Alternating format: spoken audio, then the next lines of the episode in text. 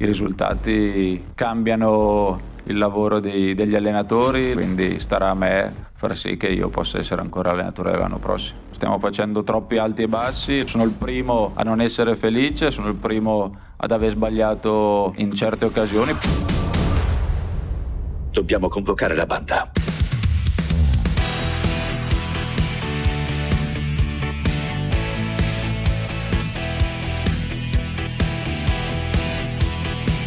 Tutti convocati di Carlo Genta e Pierluigi Pardo.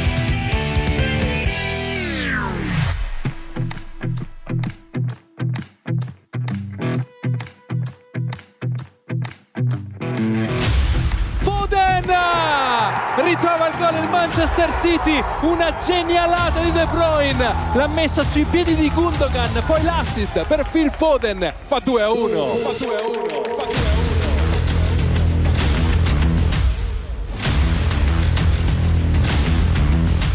Modric dentro. Vinicius! 3 a 1 Real. Non bene Alison Vinicius benissimo. Invece con la doppietta.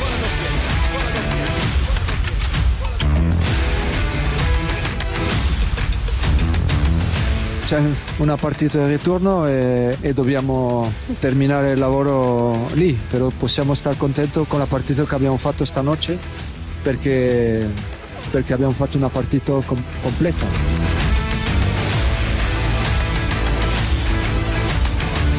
È difficile fare, fare meglio, voglio fare meglio, ho la squadra per, per farlo anche. Ho fatto 5 anni a, a Torino e, e sempre la Juve sempre stato importante per me, sempre, sempre.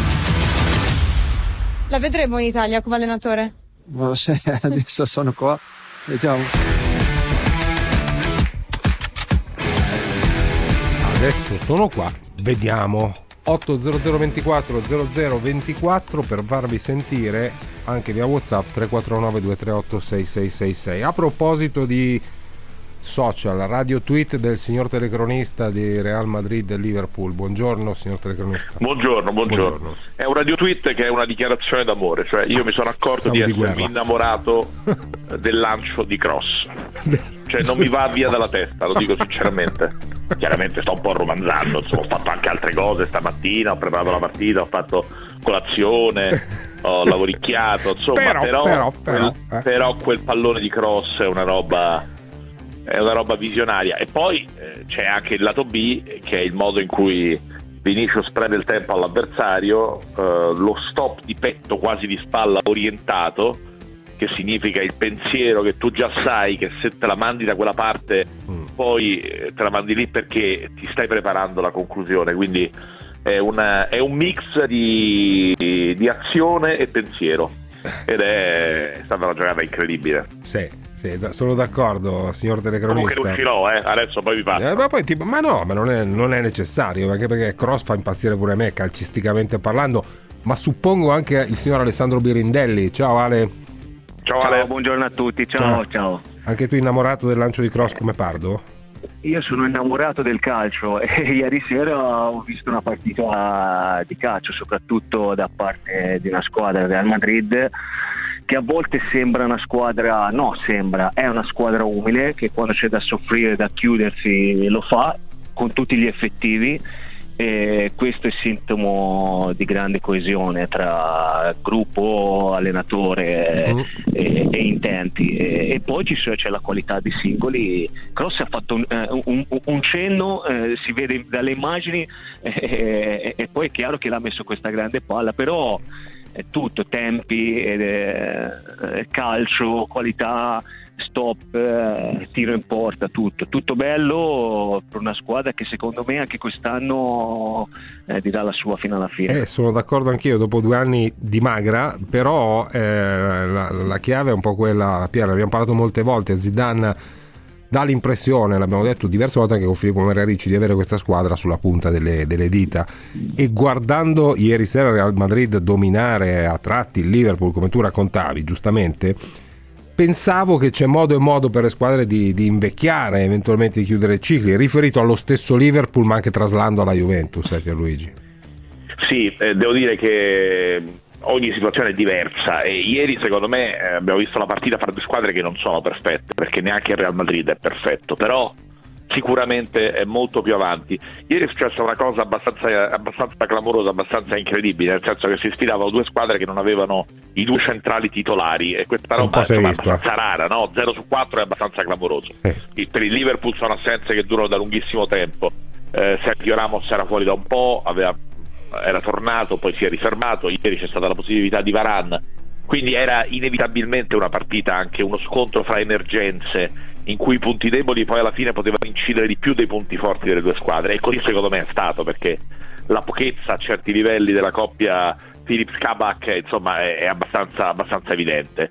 E detto questo però tutto quello che di positivo bisogna dire sul Real eh, bisogna dirlo perché questa è una squadra che innanzitutto ha recuperato un po' come il Barcellona quando tutto sembrava perduto una, la possibilità di giocarsi il titolo in Spagna. Sì, eh, ha ritrovato una sua identità di squadra. Poi vabbè, la musichetta della Champions gli fa sempre un certo effetto.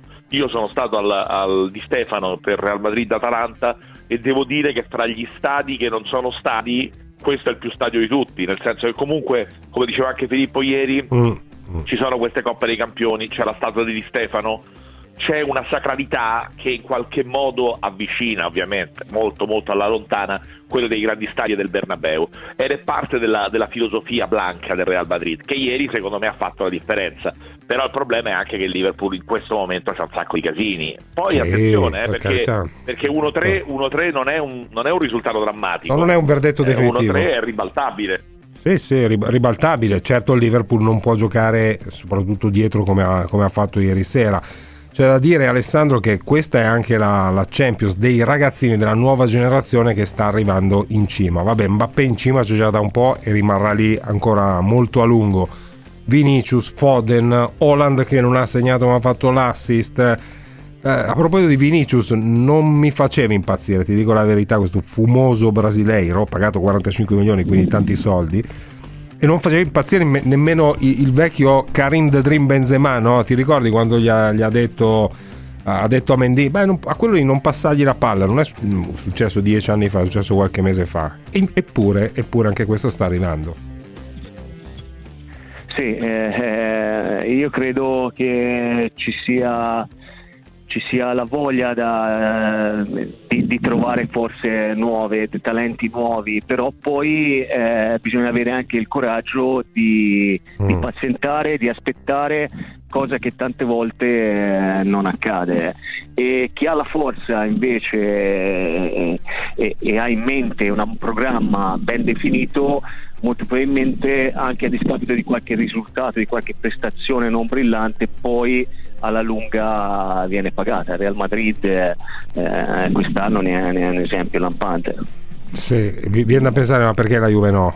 Eh, adesso parliamoci chiaro, perché, perché il Real Madrid che pure è una squadra che abbiamo detto durante la stagione ha un sacco di problemi, anche ieri aveva diversi problemi, non è perfetta eccetera, eppure si è rimessa in corsa per la Liga e è la grande favorita a questo punto addirittura per la finale perché io non credo che il Chelsea o il Porto possano impensierire eh, chi uscirà vincente da questo confronto. Perché la Juve no?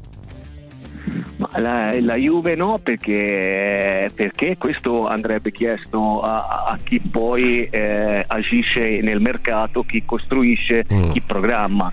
Ma questo no perché voglio, voglio colpevolizzare qualcuno, però te quando crei un'entità di squadra e un DNA che la Juventus gli è sempre stato riconosciuto, eh, è chiaro che lo devi costruire dal, dal basso. O hai una colonna solida e poi intorno ti fai girare qualsiasi giocatore che arrivi, eh, entra e capisce subito al volo dove sta, oppure devi fare delle, delle ricostruzioni partendo dal basso, dal basso voglio dire dai giovani e quindi avere un po' di pazienza. Questo molto probabilmente eh, da noi, specialmente alla Juventus, dove viene da nove anni consecutivi, non hanno avuto la forza oppure il coraggio di prendere queste, una di queste due strade. Eh, una eh, secondo me è un pochino meno percorribile che è quella della, della colonna portante perché mh, mm, giocatori come Chiellini sono a fine, a fine quasi eh, carriera, mm. mm. eh, i Gigi Buffoni del Copatate, uno poteva essere Barzali che, che, che due anni che, che, non c'è più, eh, e Bonucci anche lui ultimamente no, non sembra essere quello eh, sì, che, sì, sì. che, era due o tre anni fa, mm, parliamoci chiaro, tanto non offendiamo nessuno e nessuno si deve sentire offeso. e poi c'è un Cristiano Ronaldo che è un corpo a sé Mm. E, e, quindi se vuoi riprogrammare e ripartire, secondo me lo devi fare con, con, con, un investimento sui giovani, però i giovani poi devi avere il coraggio di aspettare e anche il rischio di non vincere subito nell'immediato. Sì, nella, nel capitolo giovani inseriamo anche l'allenatore eh, Pierluigi perché vale il discorso, insomma, no, Zidane certo. ha la squadra sulla punta delle dita, Pirlo non ce l'ha, diciamoci la verità. Ma assolutamente, ma eh, abbiamo sentito questo fatto, anche Pirlo, devo dire che da questo punto di vista eh, non è uno che, che sia timido nel, fare, nel, farsi autocritica, la situazione è evidente, cioè qui c'è una squadra che negli, una società che negli ultimi anni ha fatto degli errori, errori dopo anni in cui ha dominato, quindi voglio dire è la vita, così come è stata bravissima l'Inter eh, a costruire in questi ultimi anni con tutta una serie di mattoni messi uno dopo l'altro un progetto che sta funzionando attorno a un allenatore totalizzante, bravo, capace, che riesce a a, a, indirizzare il lavoro in un certo modo, eh, cioè, è la vita, ci sono, non è che altrimenti sarebbe, anzi è, è, addirittura clamoroso quello che è successo con questi anni di, di dittatura, di dominio uh-huh. della Juve, che però negli ultimi anni ha fatto degli errori, questo è evidente, ha fatto degli errori di programmazione e ha fatto anche degli errori quest'anno sicuramente, ha, ha fatto degli errori Pirlo, hanno fatto degli errori i giocatori, cioè quando la stagione è così deludente è, è chiaro che che poi alla fine le responsabilità sono di tutti, però ripeto, dipende sempre che cosa commentiamo. Se commentiamo questa stagione, allora il risultato è, è imbarazzante, al di sotto mm. delle aspettative, vedremo come finirà ovviamente. La Juve comunque ha vinto una Supercoppa, una finale di Coppa Italia, può arrivare fra le prime quattro, ma è sicuramente deludente. Se guardiamo il periodo, eh, stiamo parlando di una delle più grandi certo, imprese sportive perché non era mai successo però è un ehm, insomma, tutto molto tutto alla fine conseguenza di quello che è successo e ci sono anche meriti degli avversari perché insomma, il lavoro che ha fatto l'Inter in termini di mercato, in termini di costruzione, in termini di filosofia, di mentalità, con le persone giuste adesso vediamo ovviamente come finisce il campionato perché ancora non è finito, però insomma tutto lascia, lascia pensare a quello che, che, è giusto, che è giusto sì, perché è la squadra sì, migliore in questo momento e perché se lo merita. Sì, no, no, non c'è dubbio, eh, certo che Alessandro Virendelli per chiudere eh, a proposito di costruzione della squadra, Pierluigi è innamorato del lancio di, di Cross, ma cross, io di Cross come giocatore tutto intero, mettilo molto banalmente nel centrocampo della Juventus, magari non magari succede qualcosa di diverso. Ma basterebbe togliere Pirlo dalla panchina e metterlo in campo. Ah, eh, allora... e, e, tanto, tanto, ora, eh, tanto si pare per fare una battuta, però eh, eh funziona se funziona lì il meccanismo centrale il Real Madrid lì, lì in mezzo sono son, son troppo bravi. È uno spettacolo vederli eh sì, quando, eh quando sì. muovono questa palla e decidono loro se muoverla in orizzontale, in verticale, rallentare, aumentare, lunga gittata, media gittata, aprire sulle fasce. Cioè loro fanno veramente, ormai, non so, hanno una sensibilità tra di loro eh, che, che, che, è difficile trovare in altre squadre. Ecco, squadre molto probabilmente hanno dei singoli ma quella, quell'alchimia che loro hanno, quei tre eh, in mezzo, con, eh, insomma, è, bello, eh, è bello da vedere. Modric, Casemiro, Cross, Modric, eh, Casemiro, Cross, poi vieni, vieni, Liverpool, vieni Juventus, vieni Barcellona. Gioco con tutti con quei tre lì. Grazie Alessandro, a presto. Grazie a voi. Ciao, ciao, ciao, Ale. ciao, ciao, ciao. Oh, Boldrini, buongiorno Stefano. Eh, buongiorno. Buongiorno. Senti, la difesa del Liverpool di ieri sembrava quella della Juventus a Porto, eh? Mancava solo si facessero gol da soli. Eh sì, eh sì. Comunque penso che vogliate parlare degli stati, immagino, di quello che accade in Irlanda, di quello che, sì, che accade sì, qui. Sì, sì, sì, però, però lasciami, lasciami, dire una cosa anche su City che giocherella col fuoco. Eh, I quarti di eh, finale beh, sono il loro triangolo delle Bermude. Eh? Purtroppo, purtroppo è una squadra che spreca tantissimo che insomma, ieri, ieri, è stata una bellissima partita e soprattutto mm. abbiamo visto molti, eh, molti, campioni del futuro, già del presente, Vero. ma che nel futuro saranno ancora più, più brillanti. Mm. Sì, sì, non, non c'è dubbio. Pensavo che, il Borussia ha schierato quattro giocatori che complessivamente eh, totalizzavano 77 anni. Da noi forse con due arriviamo a 77 anni. Ecco, questa è il, la riflessione che vi farei fare su, uh, proprio sulle filosofie diverse del, del calcistiche. Insomma, il nostro si conferma anche nel calcio un paese per vecchi. Sì, sì, questo è vero. Poi è chiaro che il Real Madrid a centrocampo mette Modric e, Cross che non sono due ragazzini e comunque, comunque domina. Però è indubbio, è indubbio mh, che questa stia diventando la Champions della classe 2000 no? come, come giocatori. E rimane il fatto che il favoritissimo City, Pierluigi, insomma, ripeto, sta giocando con il fuoco nei quarti di finale Molto. che sono il loro triangolo delle Bermude, perché puoi vincere tutte le Premier che vuoi, mh, mm, però alla fine è quello che sta in testa a chi prende Guardiola e spende un mucchio di soldi per, per fare la squadra. Sì, è chiaro che se dovesse arrivare all'eliminazione, e può, alla luce di quello che si è visto ieri, può, può tranquillamente succedere, eh, beh, sarebbe, sarebbe, clamoroso, sarebbe assolutamente clamoroso e per il City sarebbe rimandare di un anno il progetto, quello con la P maiuscola, quindi questo, questo è assolutamente indiscutibile. No, aggiungo Casemiro perché eh, magari se ne parla un po' meno rispetto a Modric e Cross, ma in realtà il giocatore forse non voglio dire più importante dei tre, ma è, è il grande equilibratore, ne abbiamo parlato mille volte con Filippo Magliaricci, sai che c'era un po' di snobismo da parte di Florentino Perez e di una parte della sì, stampa. Sì, ma cioè, non di Zidane perché... è il suo feticcio, eh. Zidane eh, ha sempre eh, detto eh, gioca lui più altri dieci il feticcio di tanti perché in realtà è un finto giocatore medio in realtà è un giocatore forte, è uno di quei giocatori che è cresciuto molto anche dal punto di vista tecnico, ha un'intelligenza tattica importante, ha delle doti aerobiche importanti, anche queste un po' nascoste. E qui mi viene in mente il Pirlo calciatore, che a volte mi ricordo che rosicava, come diciamo noi a Roma, perché, cioè, o, o meglio, voleva giustamente sottolineare il fatto che lui non era soltanto un giocatore tecnico, ovviamente è stato soprattutto un giocatore tecnico, ma anche un giocatore importante dal punto di vista aerobico del recupero del pallone. E Casemiro, che a guardarlo così con questo fisico non ti, non ti comunica proprio l'agilità estrema, in realtà mm. poi è un giocatore importantissimo. Comunque sì, adesso andiamo sul, sul tema degli stadi e sul tema dell'europeo perché Volta sicuramente le notizie più fresche da quel fronte lì di stamattina, cioè perché si sta, di Dublino. Eh, si sta preparando perché cosa. sarà un'estate per lui in cui dovrà riempire cioè, pagine e pagine di gazzetta. Eh. Arriva l'europeo in, praticamente in Inghilterra. Sì, beh, anche se ieri a cominciare dall'Italia insomma, ci sono da parte delle varie città impegnate sono arrivate delle rassicurazioni. Io sinceramente trovo abbastanza uh, folle e discutibile che si possano dare rassicurazioni oggi al 7 aprile quando ancora l'Europa è colpita dalla, dalla terza ondata e non sappiamo come proseguirà la campagna di vaccinazione. Sicuramente Dublino è eh, la città indicata come tra quelle che possono essere escluse. Oggi si capirà qualcosa, anche se tutto potrebbe essere rinviato al congresso UEFA 19-20 aprile.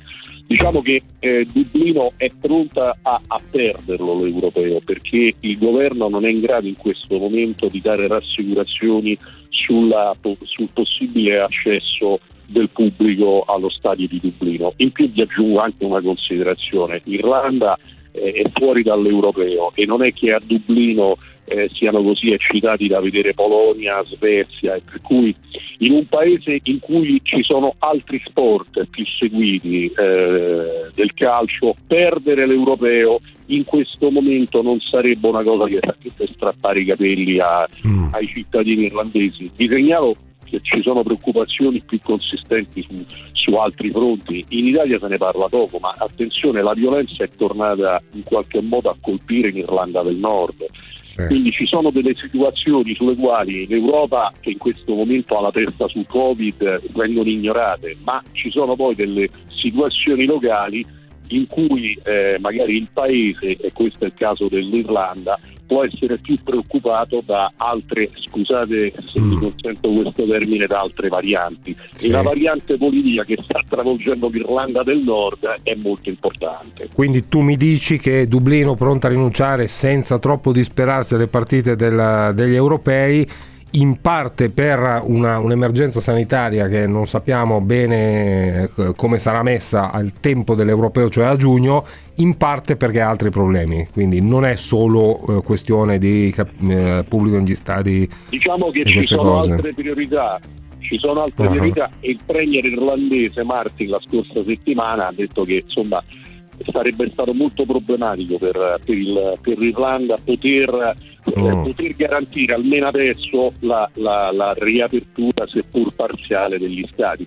Sappiamo che probabilmente le partite di Dublino saranno dirottate se dovesse esserci questa rinuncia in Inghilterra, non a Londra, ma più probabilmente a Manchester e forse Liverpool perché eh, qui le autorità vor- sì. vogliono evitare che si possano disputare nella stessa giornata o a breve distanza partite a Londra. Quindi il nuovo stadio, degli, stadio del, Tottenham, Tottenham. nuovo stadio del Tottenham di cui si è eletto non, è nella, non, non sarà sede europea? Nel caso? Non sarà sede europea, loro ci, hanno, eh, ci hanno provato, hanno dato la loro disponibilità. Sì. Lo stadio del Tottenham è stato inaugurato poco prima della pandemia, dopodiché il, il, insomma, i costi certo. hanno presentato conto per, per, il Tottenham, però Londra non può, non può, presentarsi sia con Wembley sia con lo stadio del Tottenham. Uh-huh. Lo stadio del Manchester, che è stato Manchester City, che è stato ristrutturato di recente, sarebbe una situazione ottimale.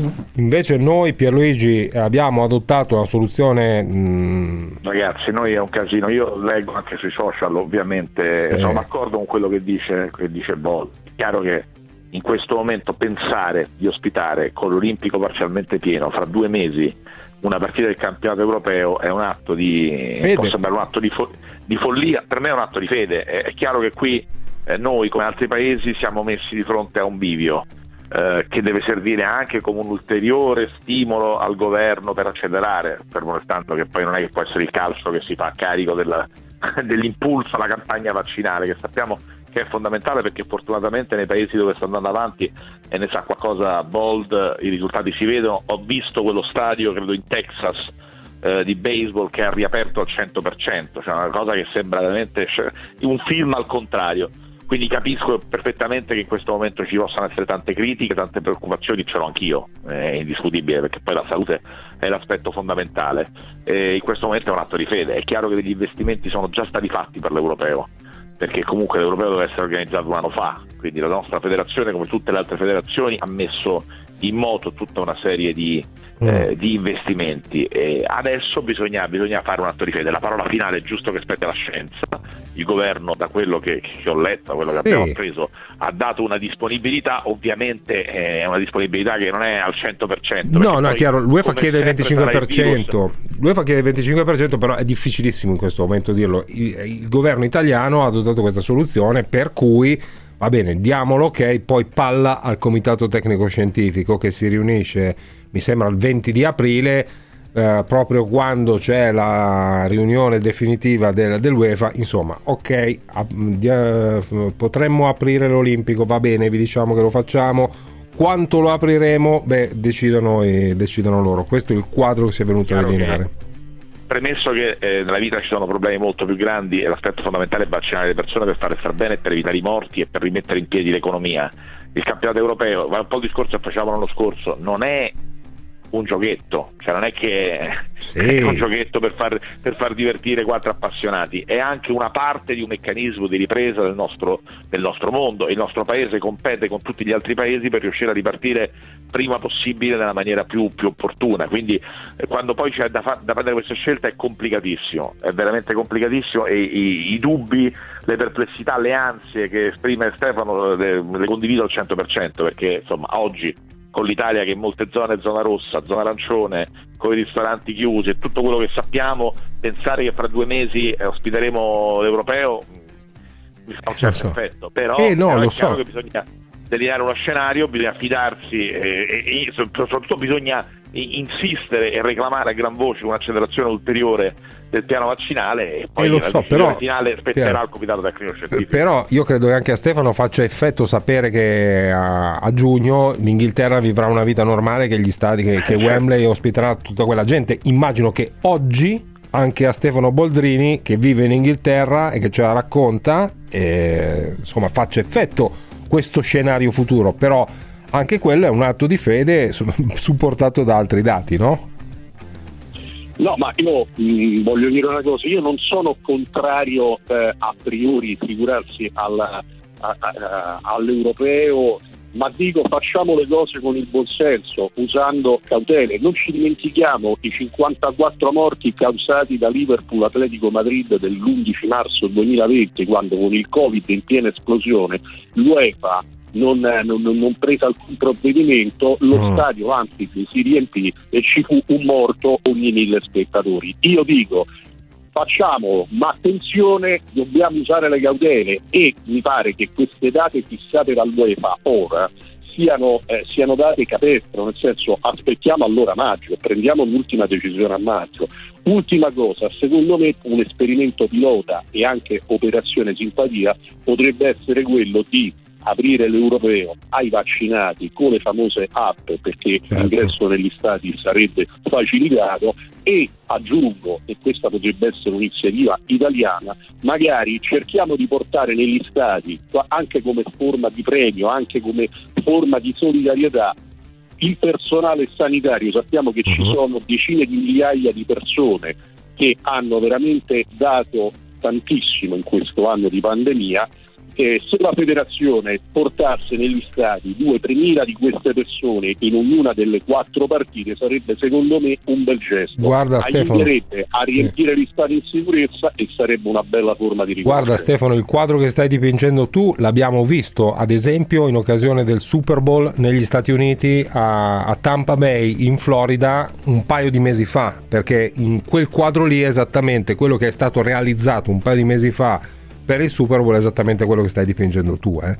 Quindi... Carlo, quando, c'era, quando, c'erano i mille spettatori, no? eh, le società, ovviamente ognuna poi aveva la sua sensibilità e la, il suo profilo decisionale e mi pare che in tante circostanze hanno, hanno avuto questa sensibilità. Io sono perfettamente d'accordo su questo, ci, ci mancherebbe altro. È, è, chiaro ragazzi che non, una risposta perfetta non c'è, no, la verità no, è che l'UEFA vuole l'UEFA voleva secondo me e vuole in questo momento da parte dei governi un'indicazione di massima eh, perché qualcuno che proprio non se la sente, come ad esempio l'Irlanda, si mm. tira indietro, qualcun altro eh, ci prova, questa è la verità. Poi certo. è ovvio che purtroppo in questa situazione da sempre, da quel maledetto febbraio di un anno fa, decide il virus. Ma, decide, è, chiaro, eh, ma è chiaro, è chiaro. Oggi decide, possiamo dire quello che vogliamo. La capacità che mi auguro ci sia di vaccinare le persone rapidamente e di velocizzare le operazioni perché l'esempio che ti dicevo prima, è anche la stessa Inghilterra è un esempio che va assolutamente in questa direzione. Però insomma poi alla fine se, se si riuscisse a, ci sarebbe anche un ulteriore segno di speranza, dobbiamo immaginare la vita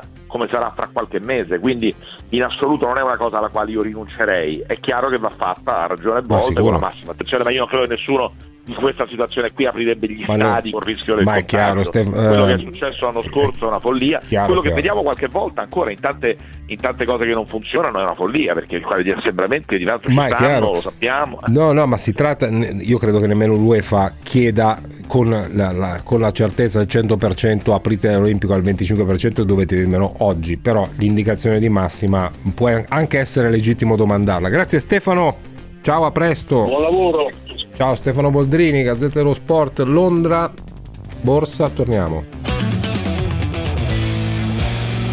Tutti convocati, anche su WhatsApp. Tutti convocati, anche su WhatsApp. Lasciate i vostri messaggi vocali al 349 238 6666. 349 238 6666. Tutti convocati.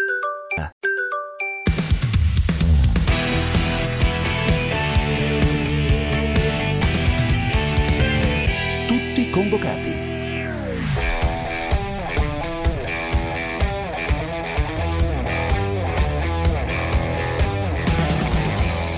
Noi abbiamo fatto una scelta, punto e basta. Rimarranno ancora fuori Locatelli, Ferrari e Muldur e rientreranno quando scadranno i giorni necessari per poterli reintegrare al gruppo squadra.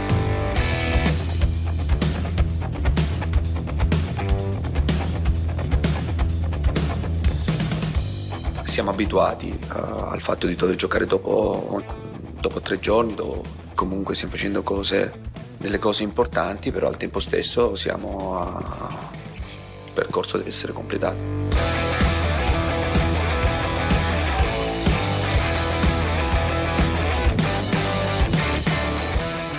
Pressione c'è, è normale, siamo abituati ad averla, magari prima era per lottare per il primo posto, era una pressione diversa, mentre adesso c'è quella di centrare il posto in Champions, una partita importante perché si affrontano due squadre che hanno gli stessi obiettivi. Sono stato avvertito da, dal presidente in persona di, di questo incontro, quindi è normale che ci possa essere perché a parte il calcio l'amicizia resta e quindi lo trovo una cosa normale, come se andassi a cena con Maldini e il giorno dopo venisse scritto che dovrei diventare l'allenatore del Milan.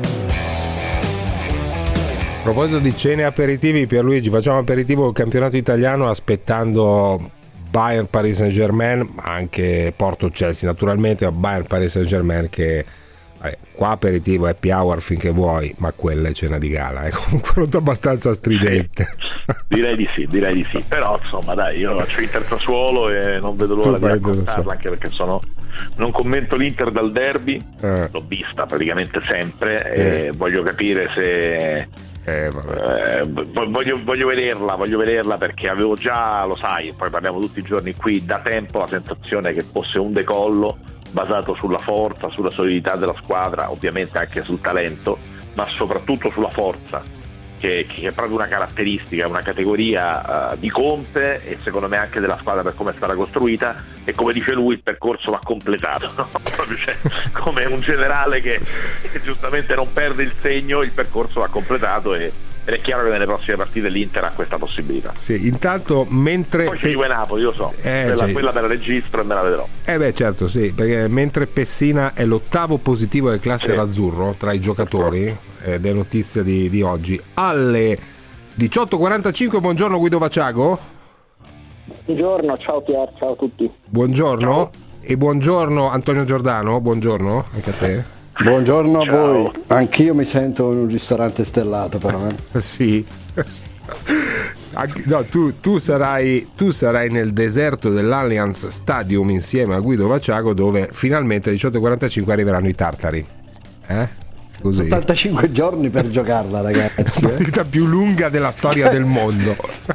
Assolutamente. Si può fare un romanzo, ci vorrebbe la penna di Soriano. Eh sì, ma qualcuno ha già scritto Deserto di Tartari anche aspettando Godot, poi scegliete quello che volete. Però partita matriosca, ragazzi, perché dentro ce ne sono diverse che si incrociano con il futuro e Sarri forse a Napoli e magari Allegri che torna a Torino e magari addirittura scambi di dirigenti. Scegli una partita, Guido, tra que- quelle che sono contenute in questa.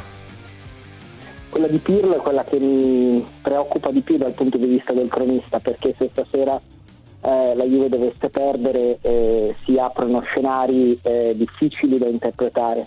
Perché devo confessarti che in 22 anni di lavoro di cronista non mi è mai capitato di trovare in una situazione di questo genere una società così compatta e così ferma nel confermare la volontà di andare avanti con Pirlo, eh, mm. comunque a prescindere di, da qualsiasi risultato. Eh, e quindi devo tenerne conto, i tifosi mm. devono tenerne conto, noi de- nel fare informazione non possiamo ignorare eh, delle, una, delle prese di posizioni così ferme sia ufficiali che ufficiose. Dall'altra parte però c'è il fatto che secondo me mh, eh, una sconfitta di questa sera potrebbe anche cambiare lo scenario e chissà far cambiare idea a qualcuno. Um, eh, è sempre il momento in cui ti fai le domande.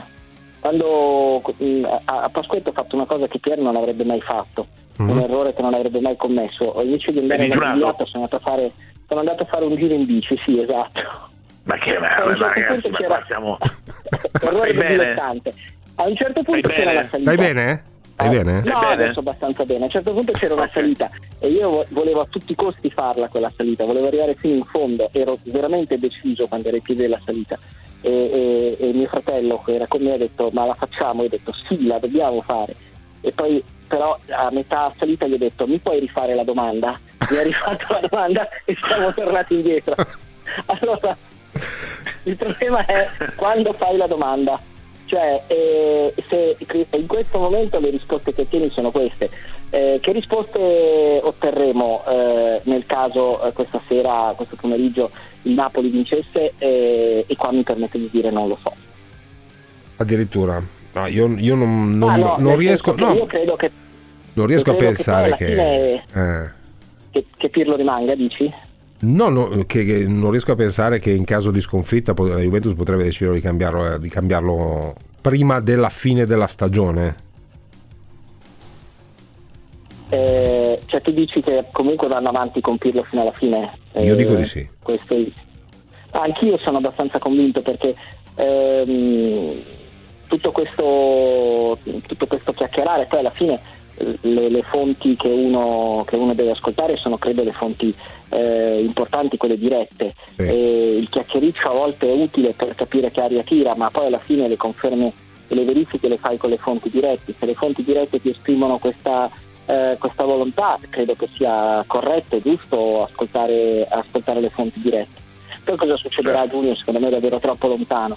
Eh, però eh, certo eh, c'è sempre il modo con cui capitano le cose che può far cambiare idea alle persone eh, mm. perché eh, la Juventus questa sera potrebbe vincere, potrebbe pareggiare e poi potrebbe perdere, ma anche perdere potrebbe farlo in diversi modi.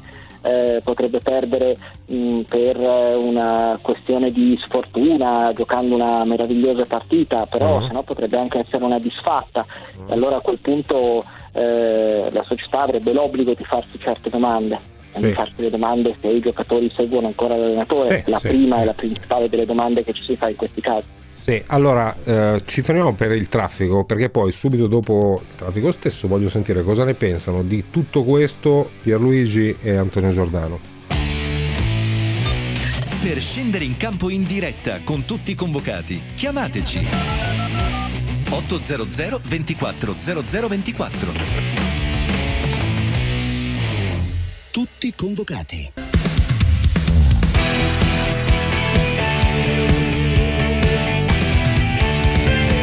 Tutti convocati. Allora, io voglio subito chiedere ad Antonio Giordano cosa ne pensa del quadro tracciato sulla situazione Pirlo da Guido Vaciago. Gli chiedo di tracciarci invece quella corrispettiva relativa a Gattuso e poi Pierluigi a commento di tutte queste cose. No, per rassicurare Guido che stasera rivedrò, la mia Pasquetta è stata diversa dalla sua. Ah All'inizio della salita ero in macchina. Ah, e quindi ah, siamo, siamo, siamo, tranquilli.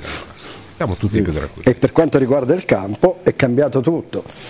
Eh, io quando si rischiava di giocare Juventus-Napoli, anzi quando si è giocato Juventus-Napoli di finale di Supercoppa e poi anche di campionato, il ritorno che in pratica è diventata l'andata, rischiavo di raccontare, come dire, un addio di Gattuso anticipato. Posso garantirvi che arriverà a fine campionato mm. e penso anche che dopo si saluteranno, non so quanto amabilmente, ma probabilmente amabilmente perché poi Gattuso e De Laurenti sono due persone per bene che al di là di quello che è successo e dei risultati, insomma, terranno dei rapporti mh, civili e finirà lì, vada come vada. Il Napoli ovviamente conta di riuscire ad arrivare in Champions perché con 50 milioni in tasca mi hanno detto che si vive meglio e credo che questa sia un'aspirazione di De Laurentiis ma anche di Gattuso che ha perso la Champions tre anni fa a Milano all'ultimo minuto, ma non per colpa sua perché una traversa punì l'Empoli in una partita pazzesca, paradossale e che quindi vorrebbe riprendersi ciò che il destino gli ha tolto, o come direbbero in Gomorra quello che era un po' suo. Ah, sì. mi, pare che, mi, pare che, il quadro sia abbastanza limpido, sì, Pierluigi, perlomeno quindi... da parte napoletana. Pier, abbiamo quindi un Pirlo che, eh, sentendo Guido, di cui mi fido ciecamente, mh, potrebbe rischiare anche stasera in caso di sconfitta dall'altro lato un Gattuso che può portare a casa, può portare la nave in, in Champions, cioè quello che gli era stato chiesto, e poi comunque saluterà la compagnia. Sì, eh, tra l'altro c'è un aspetto che, che, secondo me va sottolineato per quanto banale, stiamo parlando di due che, ecco, ci sono dei tifosi milanisti all'ascolto, sono Pirlo e Gattuso, sono proprio due amici che si giocano un pezzo di stagione non voglio dire di carriera, perché secondo me quella di Gattuso eh, comincia a delinearsi comunque a prescindere, eh, per Pirlo probabilmente stasera è un esame ancora più importante rispetto a Gattuso. Io sono d'accordo con Guido sul fatto che io penso che la Juve voglia in linea di massima continuare così, cioè continuare con Pirlo. Poi è chiaro che eh, i risultati sono sempre fondamentali nella vita, nel senso che i risultati cambiano completamente gli scenari.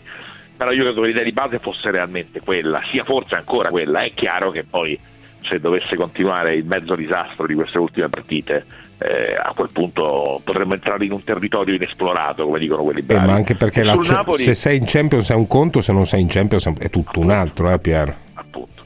E sul Napoli, sul Napoli che, che Gattuso e De Laurenti siano bravissime persone, non c'è alcun dubbio. A me rimane un po' di. Un, mi rimane un po' la domanda, mi rimane un po' la sensazione che, che forse a un certo punto ci si sia un po' complicati la vita e voglio chiederlo ad Antonio perché insomma la squadra ha talento, è vero, ha una grande rosa, io sono un estimatore della rosa del Napoli, ha fatto degli investimenti, ha una rosa secondo me anche abbastanza profonda in questo momento, però è vero pure che nel momento in cui il Napoli ha frenato, nell'ultima parte del 2020, quella rosa lì aveva perso dei, dei pezzi fondamentali, mm. cioè, a un certo punto Gattuso si è ritrovato senza Mertens, senza Koulibaly, senza Osimen, sì, certo, squalificato certo. Insigne nella famosa partita contro contro la Lazio, Inter-Napoli se la ricordiamo bene, poi alla fine il risultato eh, è sempre, è sempre la, la, sintesi di tutto, ma il Napoli gioca una, una partita che poteva almeno pareggiare.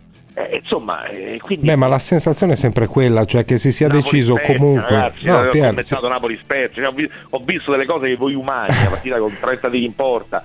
E, e, mi sembra che, che, lì non sia scattato un feeling, non, non, non so, tu Ma la sensazione, che, appunto, che dai? la sensazione è che si sia rinunciato, cioè che si sia deciso di, di, cambiare Gattuso, di mandare via Gattuso comunque a fine stagione perché non si è potuto fare prima, perché comunque ha cominciato a vincere, ma a prescindere dal risultato. No, io invece penso che non sia scattato mai il feeling, questo è vero eh, mi permetto di aggiungere addirittura un'altra cosa, credo che sia un grande rimpianto di De Laurentiis aver dovuto rinunciare ad Ancelotti e che comunque sostanzialmente tra i due poi non sia scoccata la scintilla. Non ci sono colpe in casi del genere, si chiama empatia. Noi tra di noi siamo così sempre simpaticamente sintonizzati, probabilmente a loro non è riuscito. Devo dire che quello che dice Pier è vero, ma è vero anche altro, che ci sono stati momenti di calcio abbastanza... Sì, dire, sì, assolutamente. Eh, anestetizzanti? me lo passi? E, e, quindi, e poi quelle quattro sconfitte nel breve periodo di inizio anno nuovo hanno complicato il rapporto. Il settimo posto con una serie di punti, tanti punti all'epoca, che poi il Napoli e Gattuso sono stati bravi a recuperare, ha aperto definitivamente la voragine con la rottura che all'epoca c'è stata alla presidenza e quindi lo staff tecnico tutto per intero dopo la partita di Verona e, e, e, poi all'interno onestamente evidentemente i rapporti mm. si sono deteriorati quanto basta per non sentirsi più nell'uno o nell'altro partecipe delle vicende ma a un certo reciproche punto, ma non di quelle del Napoli rinnovo, eh? o ce lo siamo sognati Antonio? no no eh, verso novembre sì. sì verso novembre c'è stato un riavvicinamento io ti dico personalmente, però questo è chiaro, non, non, è una tua citazione, non l'ho mai cavalcato troppo, nel senso che mi sono attenuto okay. a quello che dicevano, ma ero sempre molto perplesso su questa, su questa perché il feeling di fatto non, non, c'è mai stato. Voglio tornare a Guido Vacciago per, invece per chiedere una roba che riguarda il, il futuro, in, credo anche immediato, no? Insomma, al, il punto è Allegri Guido. Mi sembra che alla Juve non si siano dati tutta questa pena di nascondere quel caffè di o uh, aperitivo, quello che vuoi, di Allegri a casa di Agnelli. D'altra parte anche Andrea Agnelli quando è stato qui con noi ci ha detto oh, Allegri ogni tanto lo, lo, sento, ci vediamo a Milano per bere un caffè. Piero ha detto sì sì sapevo tutto, però in questo momento è, è fatale che qualcosa ti viene da pensare.